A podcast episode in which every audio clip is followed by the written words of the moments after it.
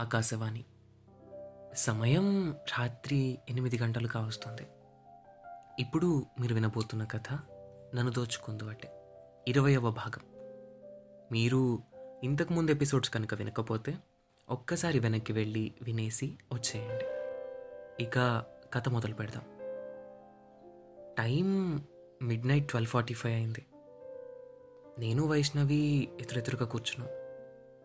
కాసేపటి సైలెన్స్ తర్వాత నేను మాట్లాడడం మొదలుపెట్టాను.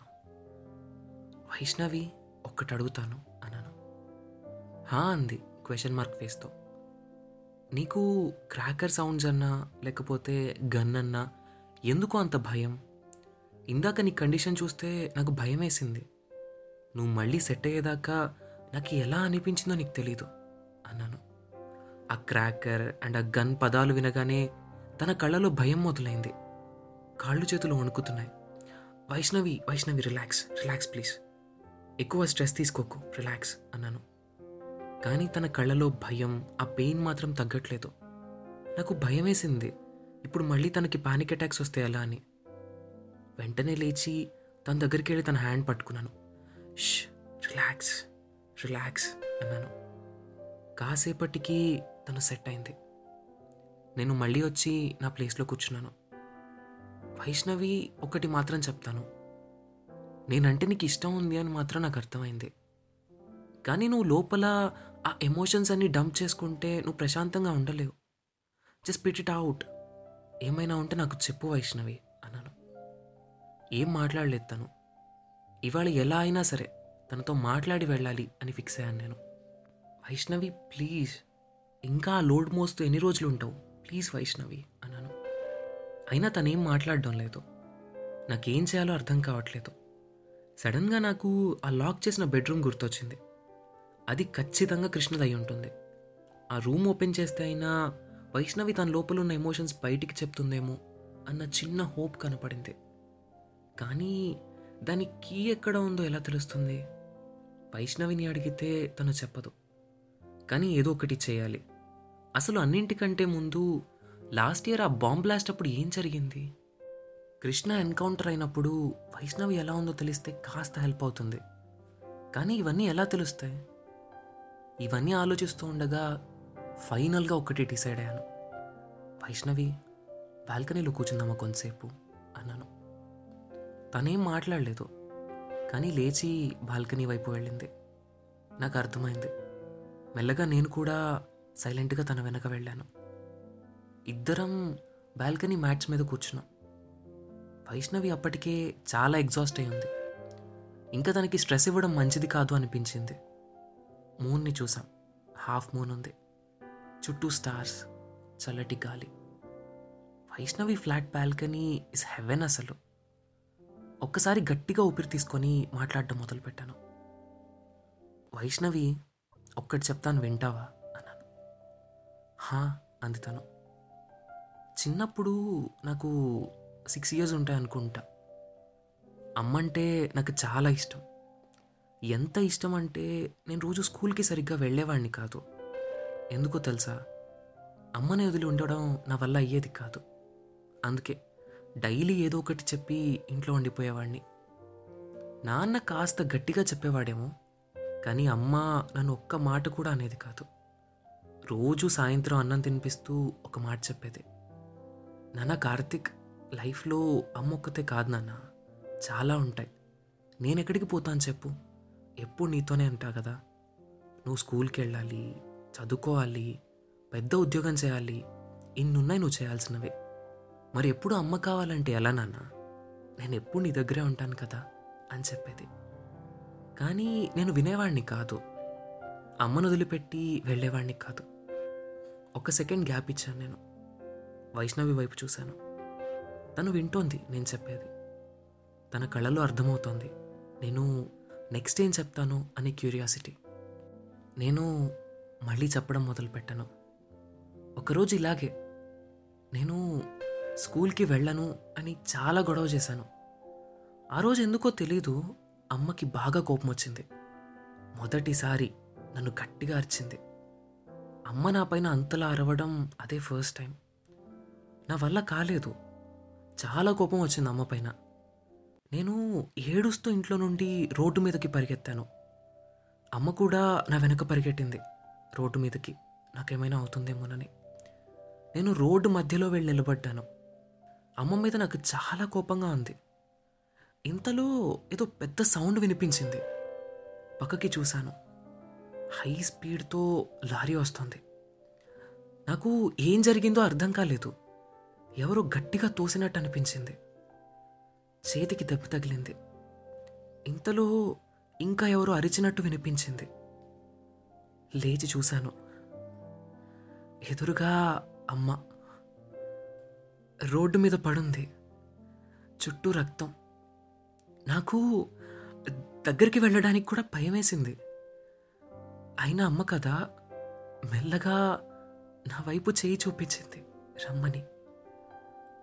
రోజు నేను పట్టుకొని నడిచే అమ్మ చెయ్యి రక్తంతో తడిచి నా వైపు చూపిస్తూ నన్ను రమ్మంటుంది. అప్పటికే చాలామంది చుట్టూ వచ్చారు. అప్పుడు ఫోన్లు లేవు.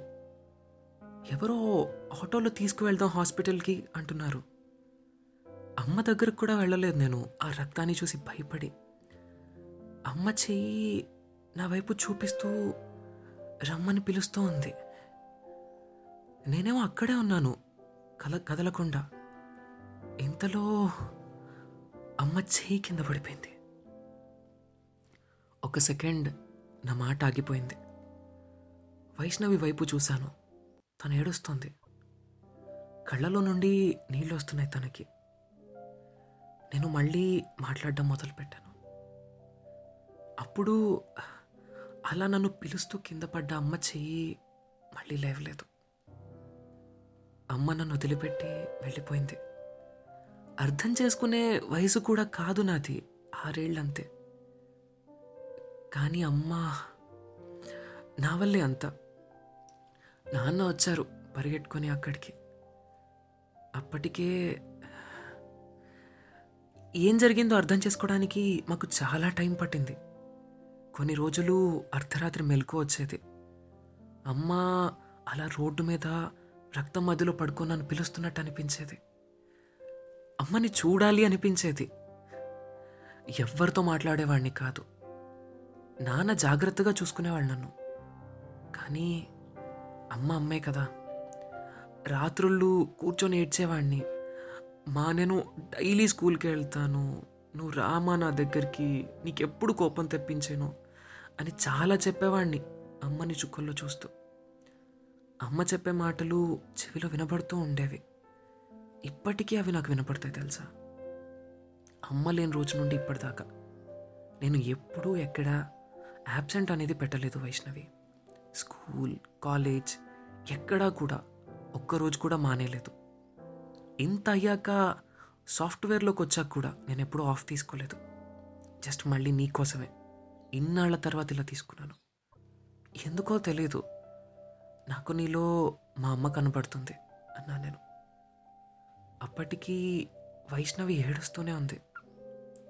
నా గొంతు పట్టేసింది. కార్తిక్ పిలిచింది వైష్ణవి. మరి మీ అమ్మగారు ఇవాళ అంది. చిన్నగా నవ్వాను. అమ్మ పోయాక రోజు దేవుడికి చెప్పేవాడిని అమ్మని పంపించు అని. చిన్నవాడిని కదా నాకు తెలీదు. అప్పుడు ఒక్కసారి మనిషి వెళ్ళిపోతే మళ్ళీ తీసుకురావడం కుదరదు అని. ఏదో పిచ్చి నమ్మకంతో ఉండేవాడిని అమ్మ వస్తుంది అమ్మ కావాలి అని. అదిగో అప్పుడే. శారదా టీచర్ వచ్చారు నా లైఫ్లోకి. నా స్కూల్లో టీచర్ తను. స్కూల్లో నన్ను బాగా చూసుకునేవారు. ఎందుకో ఆవిడ అమ్మలా అనిపించింది నాకు. అప్పటికే ఇంట్లో అందరూ నాన్నని మళ్ళీ పెళ్ళి చేసుకోమని ఒత్తిడి చేశారు. నీకు భార్య కాకపోయినా కనీసం వాడికి అమ్మ కావాలి కదా అని నాన్న ఒప్పించారు. నాన్న నాకు అమ్మ కావాలి అని నా కోసం పెళ్ళికి ఒప్పుకున్నారు. నా అదృష్టం శారదా టీచర్తోనే నాన్న పెళ్ళి కుదిరింది. అలా శారదా టీచర్ మా అమ్మైంది శారదమ్మ నన్ను సొంత అమ్మలానే పెంచారు. నేను ఉన్నాను కదా అని ఆవిడ తనకి పిల్లల్ని వద్దనుకుంది. చాలా పెద్ద డెసిషన్ అది. అందరూ చెప్పి చూశారు. సొంత బిడ్డ సొంత బిడ్డే సవితి బిడ్డ సవతి బిడ్డే అని. కానీ అమ్మ వినలేదు. నాకు ఒక కొడుకు ఉన్నాడు. ఇంకా నాకు పిల్లలు అక్కర్లేదు అనేది మా అమ్మ. ఇప్పటికీ నేను నైట్ ఇంటికి వెళ్ళేదాకా తను హాల్లో సోఫాలోనే పడుకుంటుంది. నేను తిన్నాకే తను వెళ్ళి పడుకుంటుంది. అంత ఇష్టం అమ్మకి నేనంటే. నేను మా అమ్మని మర్చిపోలేదు. మర్చిపోలేను. కానీ అమ్మతో పాటు నా జీవితం ఆగిపోలేదు. అమ్మ నేను ఎలా అయితే ఉండాలి అనుకున్నానో అలా అయ్యాను. శారదమ్మ లైఫ్లోకి వచ్చాక తననే అమ్మ అనుకున్నాను. మా అమ్మవి కాదు నువ్వు అని చెప్పి నేనేమీ ఎక్కువ ఆలోచించలేదు. మా అమ్మే మళ్ళీ ఇలా వచ్చింది అనిపించేది. నాకు గొంతు పట్టేసింది. మాటలు రావట్లేదు. ఒక పక్కన వైష్ణవి సిచ్యువేషన్ కూడా అలానే ఉంది. ఏడుస్తూనే ఉంది. టైం ఒంటి గంట ఎప్పుడో దాటింది. ఇంతలో నా ఫోన్ రింగ్ అయింది. అమ్మ కాల్. కాస్త గొంతు సరిచేసుకొని కొంచెం నార్మల్గా మాట్లాడడానికి ట్రై చేస్తూ ఫోన్ లిఫ్ట్ చేసి హామా అన్నాను నాన్న ఇంకా రాలేదు. లేట్ అయిపోయింది అంది అమ్మ. లేదు మా ఇవాళ ఇక్కడే పడుకుంటాను నువ్వు పడుకో అని చెప్పి ఫోన్ పెట్టేశాను. సో ఆ తర్వాత ఏం జరిగిందో తెలుసుకోవాలి అంటే మీరు ఇంకొక వారం రోజుల పాటు ఆగాల్సిందే. వింటూ ఉండండి నన్ను దోచుకుంటూ అంటే. ప్రతి బుధవారం ఒక కొత్త ఎపిసోడ్తో మీ ముందుంటాను. ఐ నో ఇవాళ ఎపిసోడ్ చాలా ఎమోషనల్గా ఉంది. నాకు కూడా అనిపించింది. ఈవెన్ నేను దీన్ని రాయడానికి అండ్ ఈవెన్ రికార్డ్ చేయడానికి కూడా చాలా కష్టపడ్డాను. సో ఐ హోప్ ఇది కరెక్ట్గా వచ్చింది. నేను ఆ ఎమోషన్స్ అన్నిటిని కరెక్ట్గా డెలివర్ చేశాను అని నేను అనుకుంటున్నాను. మీరు ఈ పాడ్కాస్ట్ని Spotify Gaana Jio Saavn Instagram Apple podcast Amazon Prime Music ఇలాంటి మరెన్నో మేజర్ ప్లాట్ఫామ్స్లో వినొచ్చు. మీరు ఈ స్టోరీ విన్నాక మీరు ఏమన్నా చెప్పాలి అనుకుంటున్న మీ కామెంట్స్ కానీ సజెషన్స్ కానీ మీ ఏవైనా సరే కింద మెన్షన్ చేసిన mail ID Sai Kiran Challa two six seven at the rate of Gmail dot కామ్కి mail చేయండి లేదా ఇన్స్టాగ్రామ్ హ్యాండిల్ అనగనగాకి డిఎం చేయండి.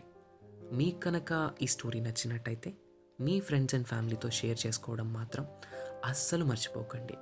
And one more important thing మీరు ఏ ప్లాట్ఫామ్లో అయితే either Spotify Jio Saavn Instagram Gaana ఎందులో అయినా సరే మీరు ఈ పాడ్కాస్ట్ని వింటున్నారో అందులో అనగనగాని ఫాలో అవ్వడం మాత్రం అసలు మర్చిపోకండి. ఎందుకు అంటే ఫాలో అయితే మీరు కొత్త ఎపిసోడ్ వచ్చిన ప్రతిసారి ఓపెన్ చేసి చూడక్కర్లేదు. కొత్త ఎపిసోడ్ వచ్చిన ప్రతిసారి మీకు నోటిఫికేషన్ వస్తుంది. కాబట్టి ఫాలో అవ్వడం మాత్రం అస్సలు మర్చిపోకండి. మళ్ళీ బుధవారం కొత్త ఎపిసోడ్తో మీ ముందుంటాను. అప్పటి వరకు నేటి మన ప్రసారం ఇంతటితో సమాప్తం.